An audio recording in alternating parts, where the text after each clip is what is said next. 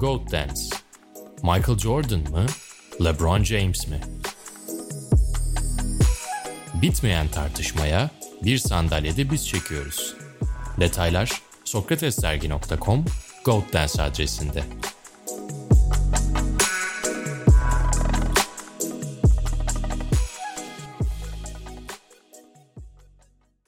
Sokrates Podcast dünyasında bu mini serimizde son bölümümüzde sizlerle beraberiz. Bu son bölümde yani Goat Dance dört. Bu da devam filmi gibi oldu hakikaten. Bunu da konuşuruz birazdan. Bu isimler hoşuma gitti. Son danstan sonra ben Caner'ler Sinan Güler'le beraber size Michael Jordan, LeBron James, bu günümüzde çok yapılan, hatta sadece Michael Jordan, LeBron James ve basketbol üzerinden değil, N B A üzerinden değil, birçok spor üzerinden, hatta sporlar arası çapraz karşılaştırma üzerinden de giden tarihin en iyisi, GOAT, yani tarihin en büyüğü tartışmasında ki kendi fikirlerimizi de söyleyeceğiz bunun üzerine. Ama bir yandan da sonuçta burada bir Michael Jordan, LeBron James, N B A iki K sayesinde bir özel bin teke tek maç yaptırıldı ve bunun üzerinden tabii ki bir tartışma var. Ama bu tartışma hiçbir zaman bitmeyecek. Last Dance öncesi de vardı. The Last Dance sonrası daha da alevlendi belki de. Çünkü belgesel enteresan bir zaman diliminde, yani pandemi, karantina sürecinde gösterildiği için, tam da o sırada N B A durduğu için odak noktası oldu. Herkesin gözü ve bütün spot ışıkları, bütün sohbet konularını bir anda ele geçirdi. Sahneye çıktı The Last Dance. Belki de Michael Jordan ve bu yapım şirketi bunu planlamıyorlardı. Sonuçta pandemiyi öngörmüyorlardı ya da salgını. Ama bir anda bu anlamda farklı bir etkisi oldu. Biz de hem bunu konuşacağız hem de mirası ne oldu? Yani belgesel sonrası tartışmada nereye getirdi? Biraz onları sohbetini yapalım istedik. Hem de zaten Sinan'la beraber bu soyunma odası projesi içerisinde de acaba bunun sohbetini yapsak mı diyorduk. The Last Dance'i konuşmadık çünkü Sinan'ın da jenerasyon olarak hem Michael Jordan üzerine hem LeBron James üzerine ayrı görüşleri olduğunu biliyorum. Diyeyim, çok uzun bir giriş oldu ama artık yavaş yavaş sohbete başlayalım Sinan, ne dersin? Önce şunu sorayım.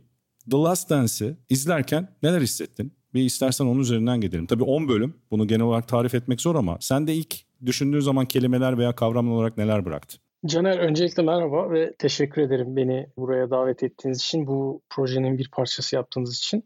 Dediğin gibi jenerasyon olarak Michael Jordan'ı izlemiş ve böyle aslında teknolojinin ve internetin gelişmediği bir dünyada izlemiş bir insan olarak, belirli farklı fırsatlarda da Jordan'la aynı ortama girmiş bir insan olarak bu belgeselin benim için yeri çok ayrı. Çünkü arka planda bildiğim bir sürü konu aslında üzerinden tekrar geçildi. Özellikle Jordan'ın motivasyonuyla alakalı bildiğim ama farklı örneklerle perçinleşmiş hikayeleri görme fırsatı buldum. Ve her şeyden öte bizim için, bizim jenerasyondaki insanlar için gelmiş geçmiş en büyük sporculardan birinin insan olabildiği noktaları görme fırsatı yakaladık bence bu şeyde. Senin dediğin gibi bir noktada prodüksiyon şirketi ve işte Jordan kendi ekibi pandemiyi bir fırsat olarak görüp, aslına bakarsan Haziran'ı, sezon bitimini bekleyen bir projeyi öne çekme kararı aldılar ki çok da mantıklı bir karar oldu. Hem bunu belki rakamlar da gösteriyordur, hem de kimsenin sportif bir şey izleyemediği dönemde herkes Jordan'ın kim olduğunu ve Jordan'ın nasıl bir sporcu, nasıl bir motivasyon manyağı olduğunu izleme fırsatı yakaladı. Peki aslında şey cümlesi önemliydi sanki. Michael Jordan'la ilgili sen de söyledin, internetin olmadığı bir dönemde doksanlarda bir anlatı vardı, bir özel, ulaşılması zor da bir figürdü o zaman nispeten. O yüzden anlatı orada daha hakikaten yüce varlıklar katına çıkılıyordu. Sonrasında yıllar içerisinde tabii okunan kitaplar, farklı öğrenilen şeyler derken sonuçta hakim olunan bir figürdü. Ama yine de çok merak uyandırdı ve on bölümde sen ya ben bunu hakikaten bilmiyordum ya da şu ilginç geldi dediğin anlar neler oldu? Mesela atıyorum şu olabilir mi sana nacizane fikir vermesi açısından? Ya korumalarıyla ilişkisi enteresanmış ya da yakınındaki insanlarla ilişkisi. Çünkü dışarı doğru daha farklı bir figür gibi. Hani sahada özellikle çok agresif, başka bir killer look şeyi var. Orada öldürücü bakışı var hep, her zaman. Onu da konuşuruz zaten birazdan. O anlamda böyle birkaç aklına gelen izlediklerinden anlar var mı? O anlatıyı destekleyen veya karşı çıkan diyeyim. O doksanlardan gelen Jordan anlatısını. Güvenlik ekibi ve arası aslında kendi koruma şefiyle kurduğu ilişki gerçekten çok inanılmaz. O o hikayenin tamamı aslına bakarsan Jordan'ın normal bir hayat ihtiyacını çok net bir şekilde gösteriyor. Birkaç farklı bölümde Steve Kerr çok net bir şekilde bahsediyor. Jordan bizden farklı bir hayat hı hı. tarzı yaşamak zorunda. Çünkü her zaman takip altında, her zaman ilgi onun üzerinde. Biz onun nasıl bir hayat yaşadığını bilmiyoruz gibisinden belirli şeyler söylüyor. Ve baktığında İngilizcesi entitlement, Ama herkes Jordan'la muhabbet etmeye çalışırken o hissiyatla beraber yaklaşıyormuş düşüncesi oluşuyor. Ama bakıyorsun, görüyorsun, kazanma arzusunun da ortaya çıktığı, işte biraz belki kumar alışkanlıklarının ve o rekabetçiliğini ortaya çıkarmaya çalıştı. Ama aynı zamanda yeri geldiği zaman fırça yiyebileceği birkaç insan girmiş hayatına. Ve bu insanlar aslına bakarsan işte ilk başlarda salonun güvenlik görevlileri olarak hayatlarına başlayıp daha sonra da Jordan'ın hayatında bambaşka bir yer sahibi oluyorlar. Yani orada mesela Michael Jordan özellikle babasını kaybettikten sonraki süreçte bir baba figürü de yaratıyor kendisine gibi gözüküyor. Diğer taraftan da acaba ne böyle benim gözüme farklı geldi gibi düşünürsek bir sürü hikaye esasında gerçekten biliyordum. Ama iki tane hikaye benim gözüme çok net bir şekilde böyle kafama kazınmış durumda. Çünkü ekrana yapışmış bir şekilde izledim. Her bölümü olabildiğince dikkatli izlemeye çalıştım. Ve bir tarafından da bambaşka bir jenerasyondan, yani spor jenerasyonunu takip etmemiş haliyle eşime de konuyu anlatmaya çalıştığım ortamlar oldu. O noktada hikayede şey çok enteresanıma gitti. Yani başlarında bir kişi var. Yani ben çok isterdim Jerry Krause'un düşüncelerini de alabilmek bu hikayenin içerisinde. Evet, o, o enteresan oldu, eksik kalmış. Ve çok sert bir dinamik var, çok sert bir direnç var karşılıklı olarak. Jerry Krause'un takımı ilk başta kurduğundaki yaptığı başarı ve daha sonrasında organizasyonu düşünerek hareketleri ve bunun karşılığında o organizasyonu oraya taşımış oyuncuların hareketleri gerçekten çok enteresan bir dinamik yaratıyor ki esasında hikayenin İçinde şeyi çok net bir şekilde gösteriyor. Bir dynasty, bir hükümdarlık, bir spor hükümdarlığı gerçekten koruması çok zor bir ortamda.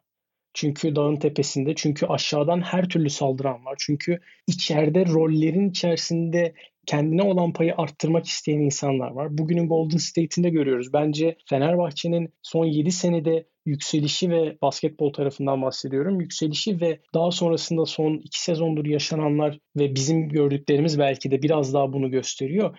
Yani bir hükümdarlığı, bir spor hükümdarlığını yukarıda tutmak gerçekten çok zor ve o çok enteresanına geldi. Tekrar farklı bir gözden onu izlemiş olmak. Orada bir hanedanlık, hükümdarlığın aslında normal, gerçek, işte dünya tarihinde de hükümdarlıklar var, hanedanlıklar var ve onların sürdürülmesi için işte bir hükümdar bazen gerçekten işte tiran dedikleri, sert, agresif kararlar alan, acımasızca gelebilecek davranışları ve kararları olabilen figürler haline geliyorlar.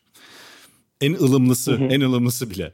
Biraz sanki onun böyle bir tezahürü, bir sahaya, basketbola yansıması var gibi. Sen bir profesyonel basketbolcusun. Uzun zamandır bu işin içindesin. Üstelik Michael Jordan'ın kampına da gittin. Hı hı. Şey peki sana nasıl geliyor? Başarının tek yolu mu sence? Yani çünkü orada en çok konuşulan şey Jordan'la ilgili, bunu yapmak zorundaydı. Hani sen de söyledin. Ama mesela günümüzde bu ne kadar geçer akçe? O da tartışılıyor bildiğim kadarıyla. Özellikle Amerika'da, yani N B A tarafında daha fazla tartışılıyor. Avrupa hala biraz daha o iletişim anlamında biraz daha eski gelenekler sürüyor. Ama Amerika'da mesela onu sürdürebilen az koç, onu sürdürebilen az lider var gibi geliyor bana. Sen ne düşünüyorsun onunla ilgili? Çünkü zamanın ruhu ve zamanın şartları farklı gibi.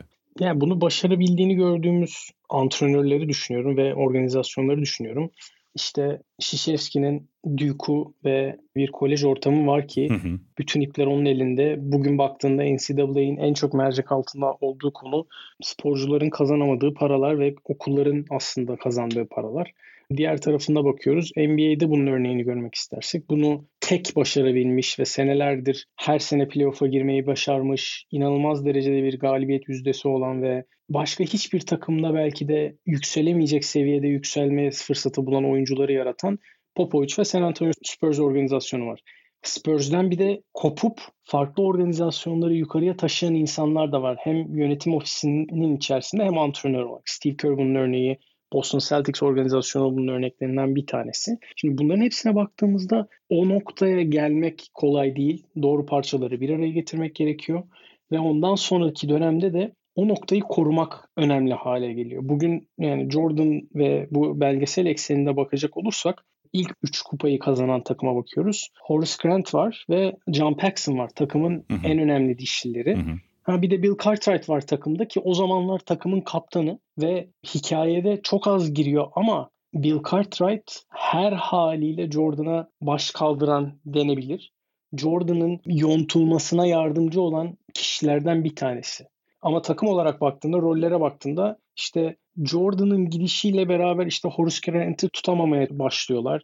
İşte zaten Scottie Pippen hak ettiğinin çok altında bir rakamları oynuyor.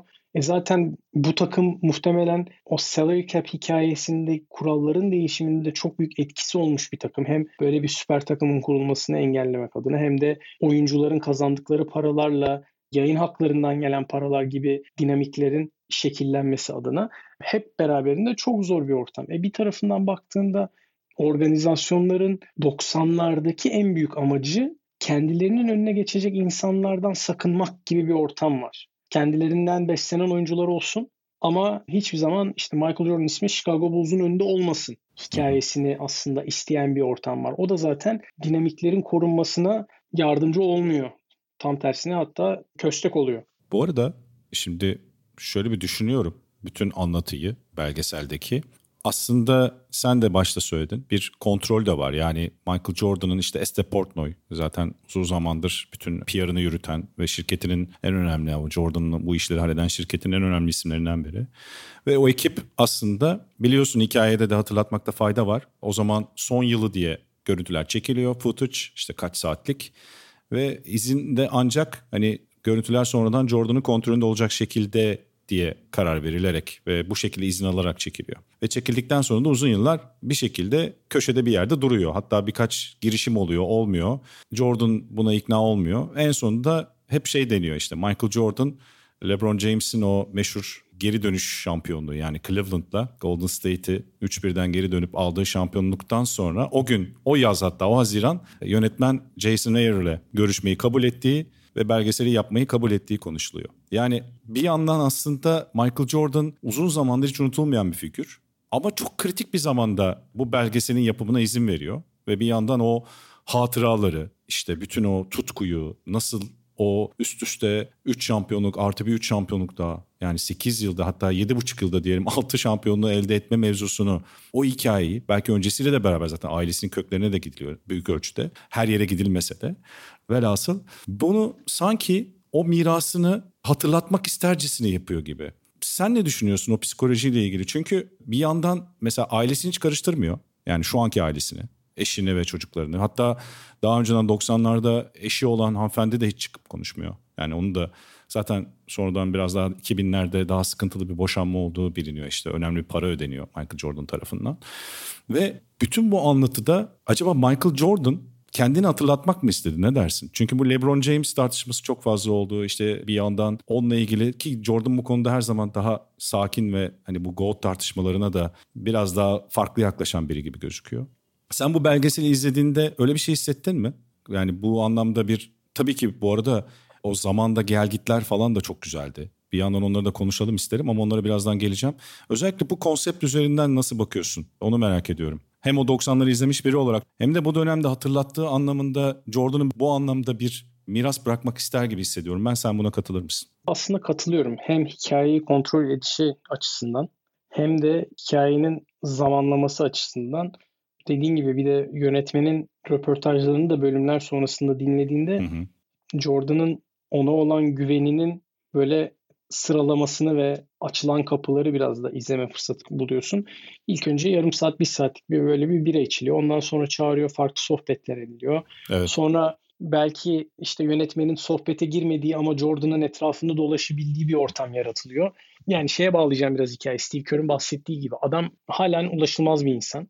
Ve bu ulaşılmazlığının içerisinde o işte soğanın zarlarının içine girene kadar yönetmenin gösterdiği bir çaba var. Prodüksiyon şirketinin de gösterdiği bir çaba var. Zaten hikayenin kontrolünün de Jordan'da olması bütün röportajlardan sonra Jordan'la buluşulduğundan bariz reaksiyon yaptırtıyor işte. Horace Grant olsun, Isaiah Thomas olsun, farklı sporcuların söyledikleri veya yaptıkları olsun. Ve Jordan'ın motivasyonunu öğrendiğinde de motivasyon kaynağını yani yalandan bir Washington Bullets maçında rakibinin attığı yirmi yedi sayının karşılığını ilk yarıda atma motivasyonunu bile gördüğün noktada zaten buna motive olmamak için hiçbir sebebi yok Michael Jordan'ın. Ve bunu bir şekilde ortaya çıkartıyor. Ha, bunu LeBron için mi yapıyor? Bunu miras bırakabilmek için mi yapıyor? Baktığında doksanlarda yarattığı etki alanını düşündüğümüzde tek sporcu olarak. Hı hı. O boyutta bir etki yaratan başka bir sporcu benim aklıma gelmiyor. Tek tük vardır. Aynı seviyeye yaklaşmış kendi oynadığı, en üst seviyede oynadığı dönemdeki sporculara baktığımızda. Dünyada internet yokken bu kadar küresel etki yaratmak tabii ayrı bir başarı hakikaten. Kesinlikle. Geliyoruz. Ondan sonraki süreçte iki binler boyu izlediğimiz sporculara bakıyoruz. Yani liste çok uzun, saymaya gerek yok ama bir noktasında LeBron James hikayeye giriyor. Şimdi geldiğimiz noktada teknoloji, global bilgiye ulaşım imkanı ve teknolojinin gittiği yönleri düşünüyoruz. Benim bir tarafından sen cümleleri kurarken aklıma gelen, eldeki materyali bugünün teknolojisi daha da ileriye gidip daha fantastik bir noktaya gitmeden daha iyi kullanabilecek bir zaman yok. Tabii. İnternet üzerinden belgesele ulaşma imkanı sınırsız noktada. Hikayenin gücü çok önemli. Hikayenin ve anlatılmaya çalışılan şeylerin atılan adımları çok önemli. E, hikaye çok güçlü bir hikaye. Sadece Jordan özelinde değil, inanılmaz karakterlerin inanılmaz davranışlarını görme fırsatı yakalıyoruz. Eksikler veya farklı yönlendirmeler kesin vardır. Bazı insanlar bununla alakalı rahatsız oluyorlar ama ben açıkçası yani bunun hikayenin bir parçası olduğunu, yani tarihi kazananlar yazıyor ya. O yüzden de Jordan'ın böyle bir tarih yazıyor olması ve anlatıyor olması bana çok anormal ve göze batan bir şey gibi gelmiyor. Peki sürekli, şimdi sen bir tanesini hatırlattın mesela, Washington'daki genç oyuncunun o sayıları atmasından sonra hemen bir gün sonra maç bu sefer Washington'da Jordan hani bir devrede attığının, hatırlamıyorum şimdi kaç, üstüne atıyor yani. İki katını mı ne atıyor? Tüm maç attığının çocuğun. Ve yani o dönem için önemli bir oyuncu da değil. Hani motivasyon kaynağı anlamında onu işte Reggie Miller'dı, ne bileyim Patrick Ewing'di, başka büyük işte Charles Barkley'di, Clyde Drexler'dı. Onların hepsinden birer motivasyon kaynağı elde ediyor ya, işte o sezon M V P seçiliyor. M V P rövanş sistemi biliyorsun, o Michael Jordan. Kim M V P olduysa onun yerine o sezon final serisinde Hı-hı. cevabını verme. Sürekli böyle bir bir yerden kendine bir rakip ve düşman yaratma mevzusu. Düşmanı burada tabii tırnak içinde kullanıyorum. Yani bir savaştaki düşman hı hı. gibi değil de yani birçok büyük sporcunun, büyük rekabetçinin zaten rekabetçi olmak için çok bir şeye ihtiyacı olmadığını biliyoruz. Yani senin bir göz kırpmandan ya da bir en ufak bir el hareketinden, bir şeyinden rahatsız olup çok fena bir karşılık vermeye çalışabiliyor.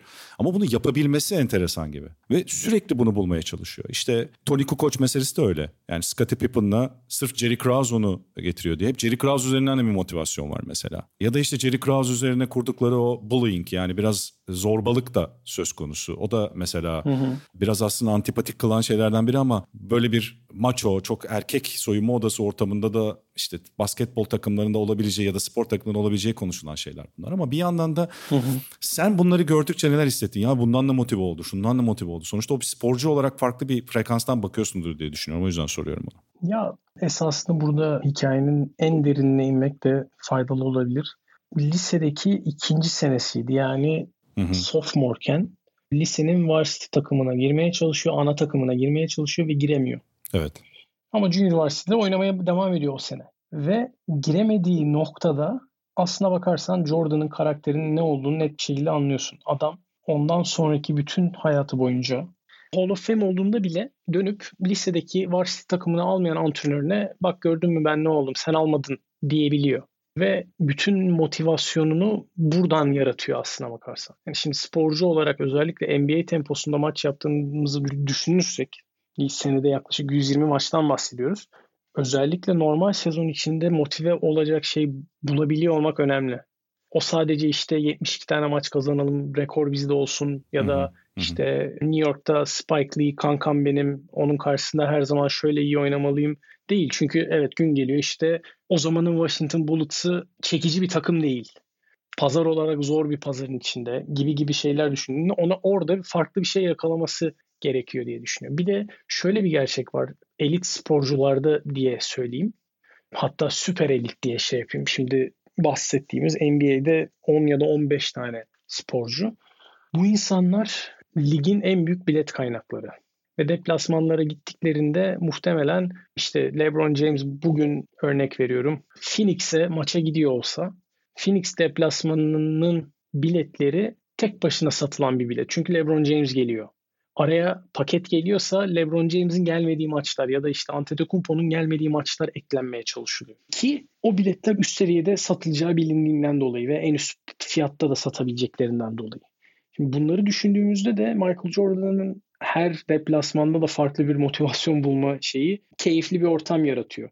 Ha, diğer dediğin tarafta bence her ne kadar Michael Jordan kendini M V P'yi hak etmiş bir insan olarak görse de normal sezonlarda hı hı. Charles Barkley net bir şekilde söylüyor yani.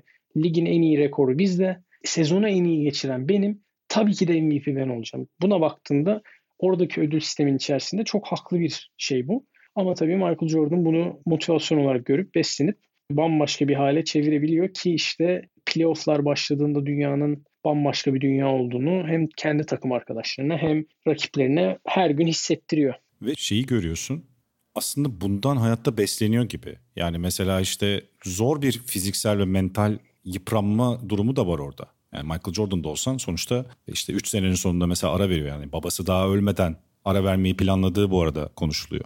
Yani babası öldüğü için Hı-hı. ara vermiyor aslında. Veriyor ama o kararı vermeyi düşünüyormuş. Onu da tekrar hatırlatıyor bir yandan belgeselde. Yani belli ki o kazanma, hatta kazanırken karşısında ne var ne yoksa, hatta bazen yanında kim var yoksa, yıkıp geçerek de olsa o aşırı ağır makyavelist kazanma, ama makyavelist derken sonuçta hile yaparak da değil yani, bir anlamdan ciddi ne pahasına olursa anlamında, o onu da yıpratıyor gibi bir yandan, ama bir yandan bundan besleniyor. Öyle bir ikilemin içinde, bir sarmalın, bir fasit dairenin içinde de kalmış gibi görüyorum ben onu. Ve bu tip karakterlerin aslında hep özlenilir ya, aslında çok zor da bir mentalite gibi geliyor bana. Mesela sen bir sporcu olarak sürekli her maç, her gün, işte N B A'de bahsettim, bir de maç ritmi ve sürekli üstte oynama psikolojisi de bambaşka bir mevzu. Bunu yapabilmek açısından o psikolojiyi bulmasını nasıl karşılıyorsun? Bir de bununla ilgili mesela senin yaşadığın deneyim oldu mu? Ya şöyle bir oyuncuyla şey yaptım, her gün, o tabii ki Michael Jordan seviyesi olmayabilir ama sonuçta onun gibi sporcular, o sporcu mantalitesini çözmek anlamında da şey yapıyorum. Nerede ayrılıyor Michael Jordan orada? Mesela teniste de şey konuşuluyor çok.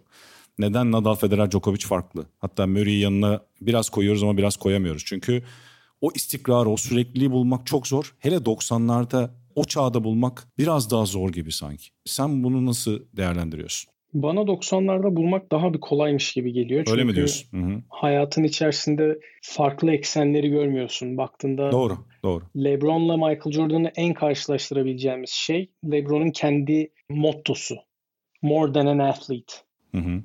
Michael Jordan saha dışında ne yaparsa yapsın, ki çok da başarılı bir iş adamı oldu devamında ve sporculuğu sırasında kurduğu bağlantılarla buna ulaştı.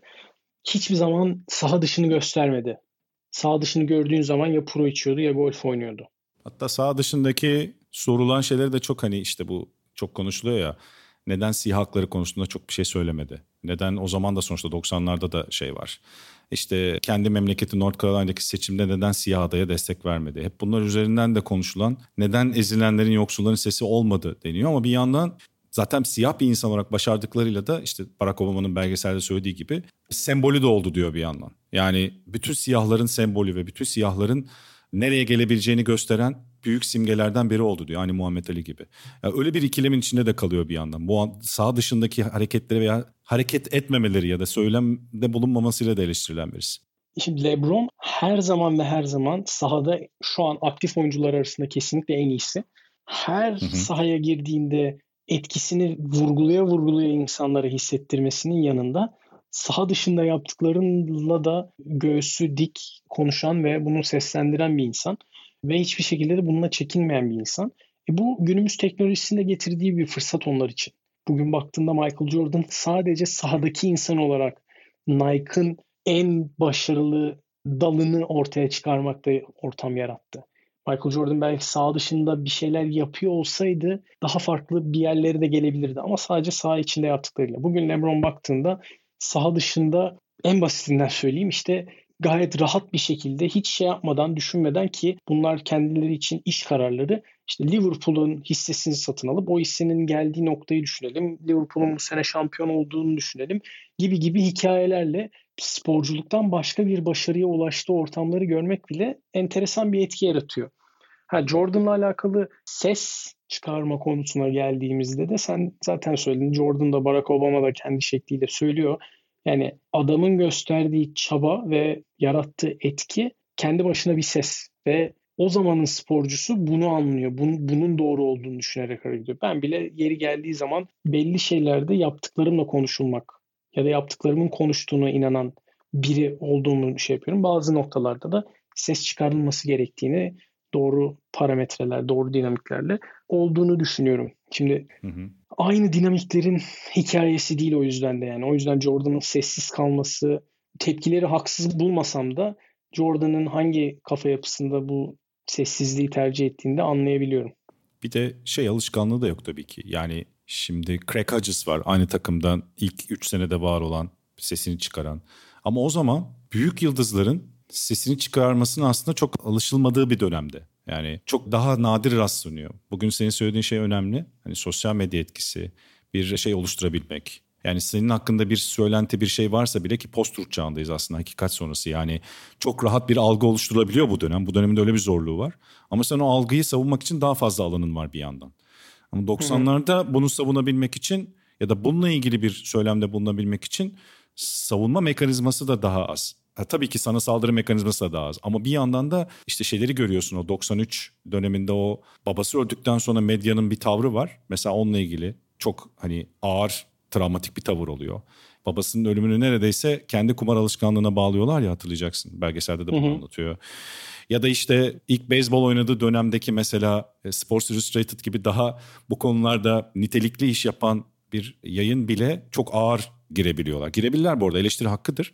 Ama hani biraz ön yargıyla yaklaştıklarını söylüyorlar. Babasının ölümünden sonra geliştiği için hani o zirvede darbe vurmak daha çekici gelir diye anlatıda. Yani bir yandan hı hı. bunu mesela o dönem savunabilmek daha zor. Bu iki dönemi karşılaştırmak aslında o yüzden de biraz daha zor olabiliyor. Yani Jordan neden orada sesini çıkarmadı? Bu dönem neden herkes sesini de araç çıkarabiliyor? Çünkü bu dönemin N B A yönetimi de biraz daha farklı. Bu dönemin Amerika'sında ses çıkarabilme anlamında da farklı bir dönem var. Ki biz orada yaşamıyoruz. Anlamak da çok kolay değil insanların reaksiyonlarını. Hı hı. Ama mesela geçmişten sayabildiğin sporcu sayısı da çok fazla değil bu arada. Büyük yıldız olarak söylüyorum. İşte Kareem Abdul-Jabbar'dan belki bahsedebiliyorsun. Zaten Muhammed Ali. İşte Jim Brown var. Amerikan futbolunda efsane. Bir Russell var. Ama mesela diğer taraftan bakıyorsun daha az var. Yani mesela Charles Barkley'de ya da işte diğer büyük o dönemin yıldızları da bu konuda çok ses çıkaran isimler değiller. Değil Ama mi? Michael Jordan en tepede olduğu için, on ses çıkarmadığı için, ben korumak için söylemiyorum orada. Çıkarabilirmiş sonuçta ya da en azından o siyah adaya destek verebilirmiş. Ama başka dinamikler olduğunu görüyorsun. Ve o dinamikler Jordan'ın risk anlamında sanırım daha farklı davranması neden oluyor. Ki bir yandan da bu arada şeye de hani sürekli bir bağış da yapıyor. Hatta yanlış hatırlamıyorsam Spike Lee'nin o meşhur filmine, tamamlanamayacak filmine de o destek veriyor. Para veriyor ki hani sonuçta ırkçılık farkındalığı yaratan bir film. Hı hı. Yani bir yandan bu tip şeyleri daha nasıl desem çok kamuoyunun yüzüne vurmadan da yaptığını görüyorsun. Bu iki dönemi karşılaştırmak açısından buna da değinmekte yarar var gibi geliyor bana. Ya kesinlikle haklısın. Şimdi orada kamuoyunun gözüne vurmadan şeyini biraz mercek altına alırsak, yani gene o işte iki bin onlardan sonraki dönemde farkındalık yaratmak ihtiyacımız olduğundan dolayı belirli şeyleri paylaşmaya ve yaptığımız yardımları anlatmaya başlıyoruz. LeBron James işte evi Akron'da, büyüdüğü yer Akron'da bir tane okul açtı mesela. Bunu insanlar tanısınlar, insanlar başvursunlar diye anlatmak zorunda. Ve bunu anlatacak tek dinamik, tek lokomotif LeBron James'in kendisi. Çünkü kendi okulu. Michael Jordan halen de aynı şekilde olmak üzere anlatacağı hikayenin basketbol sahasının dikdörtgeninin arasında olduğundan dolayı diğer hikayeyi doğru anlatanlara ve doğru yönlendirenlerle paylaşıyor. Yani Michael Jordan bugün baktığında siyahi sporcular arasında ilk milyarder, takım sahibi olan sporcular arasında da ilklerden gibi gibi şeyler düşündüğümüz noktada değerinin bir kısmını farklı yönlerle paylaşıyor ve farklı şekillerde değerlendiriyor. Ama bunu kendi yapmak zorunda kesinlikle değil. LeBron'un tercihi ve Michael Jordan'ın tercihi ve bugünün tercihleri ve bugünün dinamikleri ve o günün dinamikleri. Bir tarafından baktığında şimdi şeyleri düşünüyorum. Biraz böyle hikayeye de geri döndüğüm zaman işte senin bahsettiğin o beyzbol oynaması, babasının öldürülmesi, sporu bırakma isteğinin öncesinde gelişen bir fikir olması gibi gibi şeyler. Michael Jordan basketbolu bıraktığında otuz yaşındaydı. İlk bıraktığında diyorsun. Hı-hı. İlk bıraktığında. Hı-hı. Daha Hı-hı. ilk bıraktığında yani ben bugün otuz altı yaşındayım ve yani otuz yaşında basketbolu bırakmak kafamın ucundan bile geçmiyordu. Şimdi Michael Jordan ilk bıraktığı zaman işte doksan üç yılında bırakıyor, ben on yaşındayım. O zaman bıraktığında böyle tepelerde bir yerde görüyorsun. Zaten kariyerinin sonları gibi hissediyorsun. Her şeyi yapmış gibi görüyorsun ama otuz yaşındaki basketbolunu düşündüğünde adam sadece otuz yaşındaymış ve İşte başka şeyler yapmak isteği çok net geliyor. Anlıyorum. Tekrar basketbola döndüğünde yaptıkları da çok net bir şekilde yani. Fiziksel ve zihinsel mükemmelin oluştuğu zamanlar o basketbol kariyeri içerisinde yani o yirmi sekiz ile otuz iki otuz üç yaş arası. O yüzden garip gelebiliyor o şeyleri ve yani dinamiklere baktığında da yarattığı etki de ortada. Bahsettiğin kumar alışkanlığı, rekabet alışkanlığı, kazanma isteği, bunların hepsinin onun hikayesini etkilemesi de çok acayip bir şey. İşte o doksan üçte çıkan kitap var yani tam beyzbola geçişten önce işte ya da bırakmadan evet. önce. Bir tanesi hani işte zaten Sam Smith'in meşhur kitabı. Jordan Rules. Jordan Rules aynen. Yani orada da sonuçta takım arkadaşlarına olan işte antrenmandaki zorba davranışları diyelim. Özellikle çok tartışılıyor. Bir yandan onunla bahse girip o kitapta değil de dışarıdan büyük golf bahsine giren ve çok da aslında parlak bir toplum sicili olmayan insanlarla da iletişimin ortaya çıkması Jordan'la ilgili o dönem farklı bir etkileşim yaratıyor ki sosyal medya olmamasına rağmen bu arada doksan üçte hı hı. medya yoluyla. O dönemki psikolojide sanırım hem dediğin ya otuz yaşında bırakma ama bir yandan hem fiziksel hem mental olarak da çok herhalde bir doz aşımı oluyor orada. Bir tükenmişlik sendromu da hissediyor gibi geldi bana. Sen doksan üç döneminden bahsettin ve beyzbola geçişinden bahsettiğin için söylüyorum. Orada hı hı. bir çocukluğuna gidiş ve çocukluğuna arayış da var. Sanki biraz böyle saf bir an arıyor gibi geldi bana beyzbola gidişinde. Babasıyla alakalı da tabii ki. Bir kaçış gibi yani. Jordan Rules kitabını ben seneler önce okumuştum ve orada şeyi hatırlıyorum yani. Komik gelecek ama yani Ferrari'den, Porsche'den, Corvette'den, son model arabalardan inmeyen bir adamın takım otobüsüyle deplasmana gitme basitliğine, basitlik derken yalın anlamda söylüyorum. Yanlış anlaşılma olmasın. Hı-hı. Yalınlığına dönme isteği ve bunu yaşama isteği çok normal bir insani istek olduğunu düşünüyorum ben. İhtiyaç olduğunu biraz düşünüyorum ben. Yani o sadelik arıyor değil mi? Sadelik arıyor. Biraz o çocukluğunu yaşayacak enerjiyi arıyor. Muhtemelen beyzbol sahasına girdiğindeki aldığı kokuda bile babasının bir etkisini hissedebilecek bir ortamlar arıyor. Bunların hepsi bir arada. Bir bambaşka bir yere çekeceğim konuyu. Biraz da işte zamanların farkından dolayı da şey yapıyor olacağım. Yani şeyi düşünsene normal şartlarda basketbola faks yoluyla dönüyor. Evet, meşhur faks. Telex atıyor. Ve yani işte antetli Michael Jordan antetli kağıtta sadece ben geri döndüm yazıyor. Bugün onu tweet atmış olsa yani ben net söylüyorum rakamsal olarak aynı boyutta hiçbir şey gelmez yani o retweet, reply ve işte beğenilme like oranları kırar yani Twitter'ı kırardı bence yani öyle bir şey olsa. Server'da kitlenme olabilirdi hakikaten. Yani yüzde yüz ve şey yani baktığında işte o hikayenin kendisi bile aradaki jenerasyon farkını ve dinamik farklarını çok net bir şekilde hatta, gösteriyor. Özür dilerim araya parantez açacağım. O faksın metni de hani ne yazalım ne yazalım diye düşünüyorlar ya. Çok böyle formal bir şey konuşulurken David Falk'la beraber menajeriyle sonra şey diyor ya basit hani sen söyle basit içten bir şey olsun. I'm back diyor. Sadece I'm back yazıyor ya o çok acayip bence. Hani sadece tek bir iki kelime hatta üç kelime diyelim hani I ve M'i ayırırsak. Tarihin en kısa ama en etkili cümlesi herhalde. Evet kesinlikle. Etki yaratan diyeyim daha doğrusu. Mesela bu dönemleri zamanları karşılaştırırken dedin. Sana pas atarken aklıma bir şey daha geldi. Tweet atmak üzerine de söylediğin için hatırlatacağım. Ya The Decision tabii ki. LeBron James'in kariyerinde herhalde en onu olgunlaştıran hata da demeyeyim de olaylardan biri. Yani negatif bir olay hı hı. çünkü negatif bir reaksiyon alıyor. Öyle bir tantanayla kararını işte ben yeteneklerimi güney kıyılarına götürüyorum cümlesi. Mesela I'm back ne kadar etkiliyse öbürü biraz daha negatif aslında etki oldu ve bir anda o Miami Heat takımı da Darth Vader'ın imparatorluk ordusu gibi algılandı hatırlayacaksın özellikle ertesi Kesinlikle. sene. Kesinlikle. Her gittiği yerde böyle biraz daha negatif ve daha evil team, nefret objesi takım geliyor gibi oldu. Tabii hı hı. ki LeBron yine de hayranlık duyulan, sevilen bir isimdi. Ama henüz daha şampiyonluk kazanmamıştı.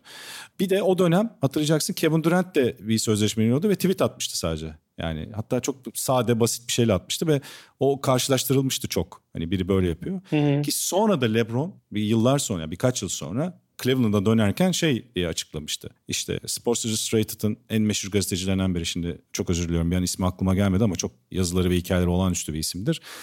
Onunla konuşup o yazısını yazıp hani dönüşünü açıkladılar. Aslında hı hı. bir şovdan, bir büyük şovdan daha sadeliğe gidiş var orada da. Biraz zamanla öğrenilen bir aslında olgunlaşma süreci. Yani olgunlaşmak budur zaten hemen her şey olgunlaşmıyor yani. kızmasınlar ama bir viskinin de yılı niye yazıyor? Çünkü bir olgunlaşma süreci gerekiyor. Yani şimdi şeyden çarpılmayalım, rütükten de. Ama özendirmek için söylemiyorum. Ee, burada mesela Jordan'ın da sonuçta ilk yıllarından itibaren bir olgunlaşma süreci var. Yani bir anda kazanmaya başlamıyor. Her şey böyle, biz şeyi değerlendirirken de hep bunu hissediyorum. Biraz galiba şey çağında olmanın getirdiği bir mevzu. Messi, Ronaldo. Her yıl her şeyi bu kadar üst seviye yapmak. İlla kupaya ulaşmak anlamını söylemiyorum. Ama birey olarak bireyselleşme çok fazla ya artık.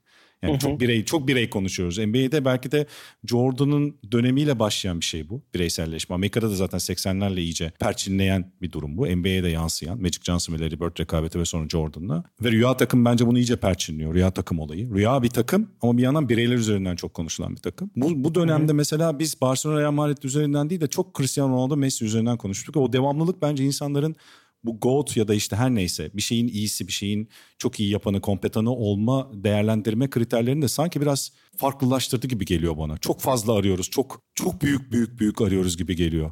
Sanki hata yapmamayacak, hiçbir zaman hataları olmayacak. Mesela bu belgeselde de yani Jordan'ın hatalarının olması ya kusursuz olmaması, hayatta kimse kusursuz değil çünkü. Olmaması böyle garip geldi gibi geliyor bana. Onu böyle çok tanrısallaştıran insanlar olduğu için söylüyorum, geçmişten günümüze. Çok put gibi bir metalaşma söz konusu aynı zamanda. Araya girdim ama bu konuda çünkü konuşmak iyi olur diye düşündüm. Yani senin görüşlerini de merak ediyorum. Ben öncelikle şunu söyleyeyim. Ben sana dedim sadece bir konu konuşabiliriz ancak beş dakika içerisinde. Konuşuruz gene. Farklı farklı şekillere kesinlikle sokmak gerekir. O metalaştırmak ve putlaştırmak bence sporun ihtiyacı olan bir şey. Ne olursa hı hı. olsun. Yani bugün kahramanlar. Antik Yunan'ın zamanlarından beri bugüne kadar o Olimpos Dağı'na biz sporcuları çıkarmak istiyoruz bir şekilde. En tepede olanları hep övmek hem de altını boşaltmak belki bir noktada da. Çünkü oraya başka birileri çıksın istiyoruz bir noktada.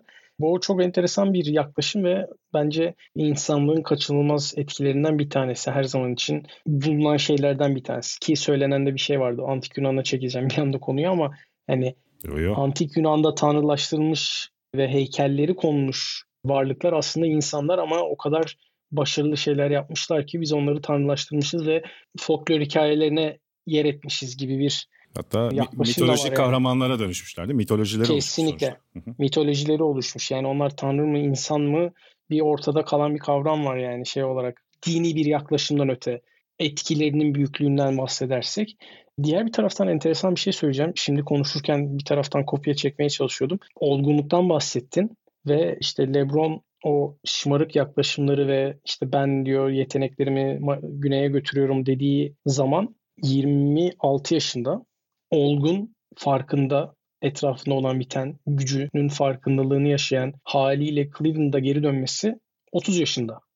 Şimdi o arada da bazı farklı hikayeler var. İşte Miami'ye niye gitti? Miami'de işte sporun yanında farklı şeyler de dönüyor muydu gibi böyle ne derler komplo teorisi gibi hikayeler de dönüyor bir tarafından ama geri döndüğünde gerçekten olgun, gerçekten gücünün, etkisinin, oyununun farkında olan bir LeBron olarak gelip farklı bir ortam yaratıyor kendine ve bugün baktığında işte Olimpos Dağı'nda karşılıklı birbirine bakan iki kişi izliyoruz. Bir tanesi halen aktif olarak izlediğimiz ve sporu Michael Jordan'ın getirdiği yerden bambaşka bir yere getirmiş bir insan.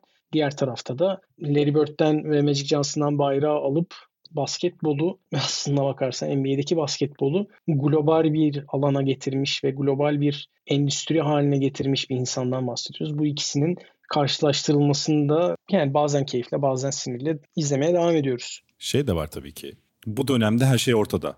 Yani karşılaştırırken ya da karşılaştırmak bence bana çok garip geliyor. Çünkü her dönemin kendine göre şartları var. Hep söylüyoruz. Farklı faktörler var. Hatta şu bile önemli. Bir insanın doğup büyüdükten sonra onun çevresinde olanlar, aile, arkadaşlar, işte anturaj denen Amerika'daki şey, etrafı, şurekası ve onların hepsinin etkisi var. Ve birey olarak bir gelişim söz konusu. Ve sen bu dönemde çok daha işte ne yaparsan yap her hatan gözüküyor. Hı hı. Ve belki de aslında olgunlaşmak için daha kısa bir süreye sahip olabiliyorsun.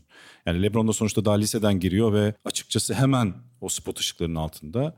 Öbür tarafta seksenlerde yükselişini taşıyan ve o surf dalgasını yaratan isim belki de N B A'in o müthiş hacminin artmasında, küreselleşmesinde ilk büyük küresel figür sonuçta Michael Jordan. Ve hı-hı. birbirini besleyen bir şey o.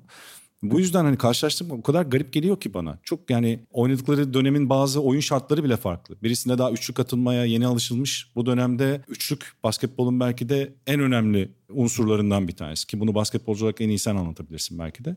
Yani öyle zor ki o şartları işte istatistikleri karşılaştırıyorsun. E o zaman üçlük denemek o kadar da makbul bir şey değil, müspet bir şey değil yani. Orta mesafe sanatı denen bir şey var şu an mesela. Çok unutulan bir şey. İşte meşhur Kirk Goldsberry'nin şeyleri var, şut haritaları var. Yani neredeyse üç sayının biraz içerisi sıfır. Yani yok, deneme bile yok neredeyse. Şimdi bu dönemleri böyle karşılaştırırken de o yüzden istatistikler olarak karşılaştırmak bile bana zor geliyor. Sen buna nasıl bakıyorsun? Yani buna en net etkiyi bir de Magic'le Bird'ün oynadığı zaman da ekledim. Belli bir döneminde Doğru. şut çizgisi bile yok. Doğru. Daha sonrasında geliyor gibi bir ortam var. Bugün evet Richard Hamilton'ın, Michael Jordan'ın, Carmelo Anthony'nin günümüzde ekmeğine bal sürdüğü o orta mesafeyi düşündüğümüzde Michael Jordan bambaşka bir seviyede yaptı hatta bunu. Bugünle karşılaştırdığımızda o gün oynanan basketbolda maden olan yer bugün terk edilmiş alan. Oradan gerçekten şut attığında yani anca işte Chris Paul olacaksın, Kawhi Leonard olacaksın ve foul çizgisinin ortasına bir yerlere gelip hı hı. herkesin üzerinden bırakıyor olacaksın. Veya işte Chris Paul kısa biri olarak düşündüğümüzde kendine mesafe yaratıp oralardan atıyor olacaksın. Yoksa basketbolun içinde kalmamış bir şey. Daha fazla analizin döndüğü bir ortam var. Hı hı. Hem bilgi Doğru. olarak hem de analiz olarak baktığında. Yani dönemleri karşılaştırmak çok kolay değil. LeBron James'in iki tane ağır basan tarafı var benim için. Bir tanesi sporun dışında nasıl bir karakter olduğunu, nasıl sporcudan fazlası olduğunu anlatmayı sevmesi ve bunu benimsemiş olması benim için ilgi çeken bir noktada. Diğer tarafında da sürdürebilir bir şekilde üst seviyede spor yapıyor olması ve bunu vurguyla anlatıyor olması önemli bir noktada. Ama yani benim için hem belki de çocukluğumdan geldiğinden dolayı hem de yani en istatistiğe vurulacak haliyle Michael Jordan'ın tartışılmaz en iyi olduğunu düşünmemdeki en büyük etkenlerden bir tanesi. Çıktığı finallerde altıncı maçı bile görmeden her finali kazandı. Öyle ya da böyle. Tarihin en iyi, iyi derken yeteneğin dışında şey yapıyorum. İyi bir insan mıydı? Muhtemelen değildi. Zorbaydı. Bunu Scott Burrell'a soralım mı? ben mesela mesela bence Scott Burrell müthiş bir karakter tabii. oyunda. Yani Scott Hı-hı. Burrell'ın o takımdaki rolü çok önemli. Çünkü yeri geldiği zaman zorbalığı absorbe edecek. Ama yeri geldiği zaman da Jordan'a baş kaldırabilecek bir yer. Yani antrenman başladığında Jordan'la fiziksel mücadeleye girmeye her seferinde hazır olan biri. Ve bunun karşılığını belki bazı maçlar sezon içerisinde bazı maçlarda alıyor. Öbür tarafında da Jordan'ın dönüp sağ dışında zorbalık yapabileceği bir takım arkadaşı. Ve yani hikaye gerçekten çok farklı yerlere de çekilebiliyor. Ama yani benim için böyle farklı farklı argümanlarım vardı. Onlarla ben, onları düşündüğümde bazılarının geçersiz olduğunu da gördüm. Savunma tarafında LeBron'un artık yapmaya çalıştıklarını düşündüğümüzde ve sezon içerisiyle playoff zamanının farklılıklarını düşündüğümüzde. Ama yani gerçekten Jordan benim için halen tartışmasız. Çünkü final kaybetmediği bir kariyer var. Finale çıktığında kimsenin kazanmasına izin vermedi. Bir yolunu buldu. Bu Doğru. acayip bir şey yani ve bunu yaptığı her noktada bir şeyler öğrendiğini kendine ve etrafına da çok net bir şekilde gösterdi. Sadece sportif anlamda değil. Son iki muhabbet açacağım sana. Zaten toparlamam lazım. Soyunma odası penceresinden bir daha bir bakarız. Spor belgeselleri üzerinden de bir gideriz. Sonraki bir bölüm Süper çekeriz olur. senle. Ama iki konuyu konuşmadan geçmek istemiyorum. Çünkü bu tartışma mevzusuna ışık tutacağını düşünüyorum. Bir, yaklaşım olarak farklı liderlik yaklaşımları var sonuçta. Bir takımın lideri olmak, alfası olmak önemli bir mevzu. Yani LeBron'un biraz daha farklı bir alfa karakteri var. Ama Jordan'ın mesela bu belgeselde herhalde en çarpıcı anlardan biri. Sen de katılacaksın diye tahmin ediyorum. Bu antrenmanda çalışmayla alakalı. Herkesin böyle Twitter'ın böyle grafiklerin yükseldiği anda o The Last Dance Türkiye'de gösterilirken hatırlayacaksın. Gözyaşlarına geçişi işte kimseden Michael Jordan'ın antrenmanda yaptığından daha fazlasını istemedim diyor. Yani istediğimde zaten kendisi bunu ben yapıyorum. Benim istediklerim zaten benim yaptıklarım dışında bir şey değil dediği andan sonraki o hani takımı yukarı çekmek anında yaptığı liderlikte bir iç hesaplaşma yaşadı gibi hissettim. Sen o ana nasıl baktın bir basketbolcu olarak? Yani çünkü bir antrenman anı, bir takımın kendi alanı çünkü orası. Soyunma odası ve antrenman Hı-hı. sahası. İşte senin sonuçta podcast'inin adının soyunma odası olmasının da şeyi o. Orası farklı kutsal bir yer takımlar için. Hı-hı. Takım sporlarında çok başka bir yer. Oradan bir farklı bir duygusallık geldi gibi hissettim. Genelde Jordan'ın çok dışarı vurmadığı bir mevzu ya, o yüzden soracağım sana bunu. Çünkü orada eleştiriler de geliyor ya ona, hani belgeselde de çünkü ona gösteriyorlar hani bununla ilgili işte Horace Grant'ın falan bazı sözleri falan da var çünkü o yüzden söylüyorum. Ya, ya geneliyle şimdi liderlik yapısına baktığımız zaman Jordan'la LeBron'un ve bugün süper elit olan sporcuların en net olan şeyi, yaptıklarının arkasında ve beklentilerin diğerlerinden bekledikleri net ortada. Bunun öncüsü Jordan. Kimsenin çalışmadığı kadar çalıştı. Off sezonunda bile antrenman yapmak, kendi fiziğine olabildiğinden daha fazla dikkat etmek, bunun için özel bir insanla çalışmak, bireysel bir insanla çalışmak. Bunların hepsini Jordan'ın spora öğrettiği şeylerden bir tanesi. Bunun yanında benim özelimde bu söylediklerin çok doğru olmakla beraber en etki eden konulardan bir tanesi etrafındaki insanların, herkes şey söylüyor, Jordan etrafında kimseyi iyi yapmadı. Yani yaptı. Çünkü neden? İşte en basit örneği, Orlando'ya topu kaybediyor, seriyi kaybediyorlar bir maç sonra ve hı hı. ertesi gün bütün takımı, imkanları var, evindeki tesislere çağırıyor ve bütün yaz boyunca bir sonraki sezona hazırlık yapıyorlar. Bugüne kadar hiç kimsenin görmediği haliyle Scottie Pippen'ın saha içerisinde Jordan'ı tamamlayıcı olmasını sağlayacak bütün imkan Jordan'ın kendi içinde bulduğu motivasyonda. Evet, o Phil Jackson'la olan ilişkisi, Pippen'la olan ilişkisi, Rodman, özellikle son üç sene daha da hani tantanalı olduğu için söylüyorum. Son üç sene tam bir reality show. Orası kesin. Yani Rodman'ın katılması da çok etkileyici bunda. Ya o Phil Jackson'la olan ilişkisi de enteresan çünkü koçuna sürekli sahip çıkışı, yani ben öyle gördüm, en azından hissettim ki Doug Collins hakkında da mesela hiçbir zaman kötü konuşmuyor. Yani onunla başka türlü bir mevzu üzerinden gidiyor orada. Yani mesela Phil Jackson'la ilk başta geldiğinde ilk saygısını Jordan gösteriyor ki herkes saygı göstersin diye mesela. Onun kendi işte şey denir ya, antikleri var. Kendi yönetim şekli olduğu için Phil Jackson'ın daha anortodoks, daha geçmişteki koçların yönetim tarzından farklı olduğu için. Mesela o anlamda da hep bir her yerde gibi hissettiriyor. Yani varlığını her yerde hissettiriyor. Onu görüyorum Aynen. ben. Rodman'ın işte gidip hani tatil yapıp döneceği zaman da mesela Jordan zaman zaman devreye giriyor ya, ya da işte konuşuyorlar. Ama mesela bir yandan da Steve Kerr'in bir cümlesi var. Jordan herkesi parçalardı, Scottie Pippen toparlardı diyor mesela. O da enteresan bir cümle ki biliyorsun Steve Kerr'ü de sonra saygısını, yani saygı kazanmak ayrı bir şeydir de bence her zaman Steve Kerr'e saygı duyuyordu. Sonuçta o şutu kullanmasını isteyen de o oluyor, Jordan oluyor. Çünkü diyor ki bana ikili sıkıştırmaya geliyorlar, sana vermem lazım. Vereceğim ve atacaksın diyor. Yani hani hiç tereddüt etme diyor mesela. Hı hı. Bu konularda özel bir liderlik yaptığını da söylemek lazım herhalde. Sahaya çıkıp Jordan'ın yanında oynama güvenini kazandığı oyuncular kesinlikle var. İşte ilk hikayede John Paxson'ı görüyorsun. İkinci hikayede Steve Kerr'ü görüyorsun. Herkes Chicago Bulls'un süper bir takım olduğunu iddia etse bile baktığında ofensif anlamda düşünüyorum. Aslına bakarsan Jordan var, Pippen var. İkinci üçlemeden bahsedersek. Tony Kukoc var. Biraz Ron Harper var. Ama başka kimse esasında ofensif anlamda takımı taşıyacak bir noktada yok. Ron Harper da o takıma aslına bakarsan tamamlayıcı bir rol olarak geliyor yani. Skorer bir oyuncu rolünden çıkıp tamamlayıcı bir rol olarak geliyor. Yani o yüzden yani etrafındaki oyuncuların nasıl katkı verebileceğini çok net bir şekilde ortaya çıkarmış biri bence yani her türlü haliyle. Bunu tek başına yapamayacağını da biliyor. O yüzden diyor zaten Pippen olmasaydı olmazdı diyor yani mesela. Ve son sana bir şey soracağım. Ya Jordan'ın saha içi her şey konuşulur. Dediğim gibi bir Last Dance epizod iki yaparız. Ama şu enteresan geliyor bana. Şimdi biz The Last Dance'i konuşuyoruz. O hikayenin içinde tabii Space Jam hikayesi de enteresandı bu arada. Yani ben mesela unutmuşum Space Jam öncesi işte sırasında, çekimler sırasında özel bir saha kurdurduğu, orada sürekli antrenman evet. yaptığı. Çünkü bir yandan da orada hem sezona hazırlanıyor. Ve bunların hepsini bir arada yapabilmesi düşünemiyorum yani. Hani multitasking açısından herhalde çok aynı anda çok şey yapabilmek açısından çok acayip bir merhale bu. Kesinlikle. O maçları izlemek de enteresan olmuştur orada olanlar için diye tahmin ediyorum. Çok acayip isimler geliyor çünkü. Velhasıl şimdi en çok konuşulan şey de LeBron James de biliyorsun. Sen dedin ya hani Miami'ye niye gitti? Aslında Los Angeles'a niye gittiği de bir yandan konuşulmuştu. Çünkü Los Angeles Lakers'ın takımın çekirdeğinin iyi olmadığı bir dönemde gitti. Ama gitmesinin en büyük sebeplerinden biri başka süper yıldızını da getirmesi ki Anthony Davis geldi zaten. Ama onun öncesinde Hollywood ve genel bu onun prodüksiyon şirketi ki biliyorsun menajerlik şirketiyle beraber N B A'ye de yön veriyorlar bir yandan. Yani hı hı. sen işin saha dışı kısmında LeBron da orada hakikaten acayip hamleler yaptı. Ve şimdi şeye nasıl bakıyorsun? The Last Dance geldi. Ondan önce Space Jam'i var. Hani işin o eğlence ve entertainment kısmında ve görsel temaşa kısmında Jordan'ın böyle bir şeyi var. Peki LeBron James Space Jam ikiyi çekmesi sence ne ifade ediyor? Bana enteresan geldi çünkü öyle bir mirasın devamını sürdürmesi.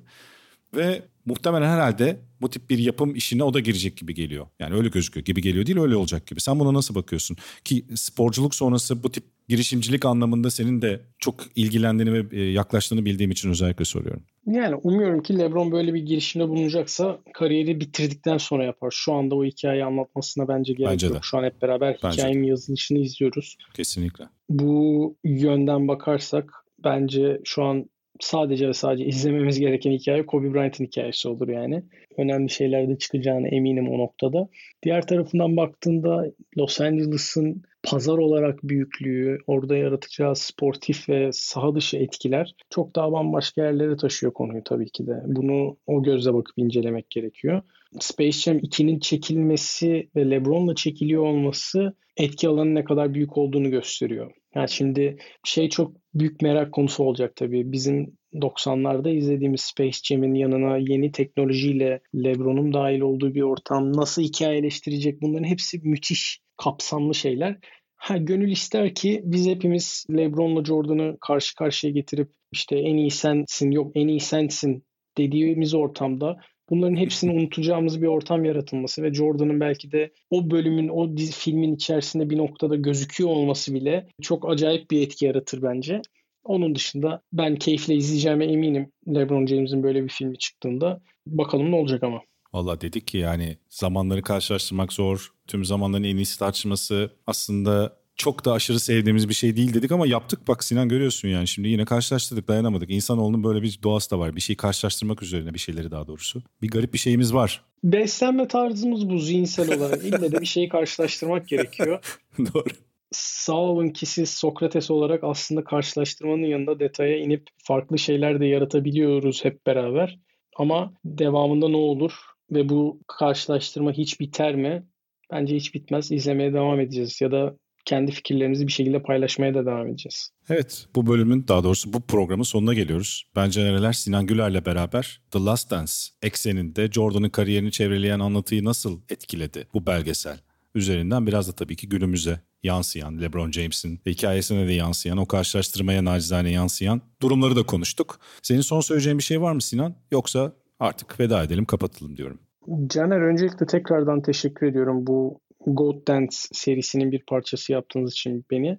Michael Jordan'ın benim basketbol hikayemde çok farklı yerleri olduğunu bilen biri olarak bana mikrofonu uzattığınız için sana ayrıca yeniden teşekkür ediyorum.